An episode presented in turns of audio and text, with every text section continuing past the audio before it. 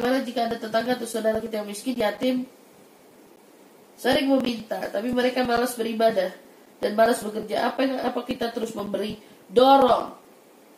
Kamu memiliki ada seorang yatim, kah orang miskin, kah dia terlihat segar, mampu melakukan eh, kegiatan, bisa sebenarnya mencari nafkah, tapi dia memilih untuk meminta-minta, dorong, dorong mereka.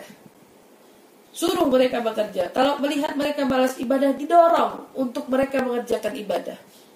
Kamu jadi salah satu yang mendukung, yang mendorong mereka untuk mengerjakan ibadah. Diajak, diikut sertakan.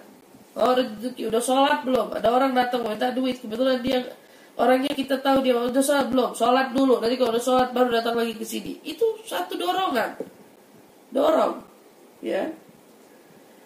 Kemudian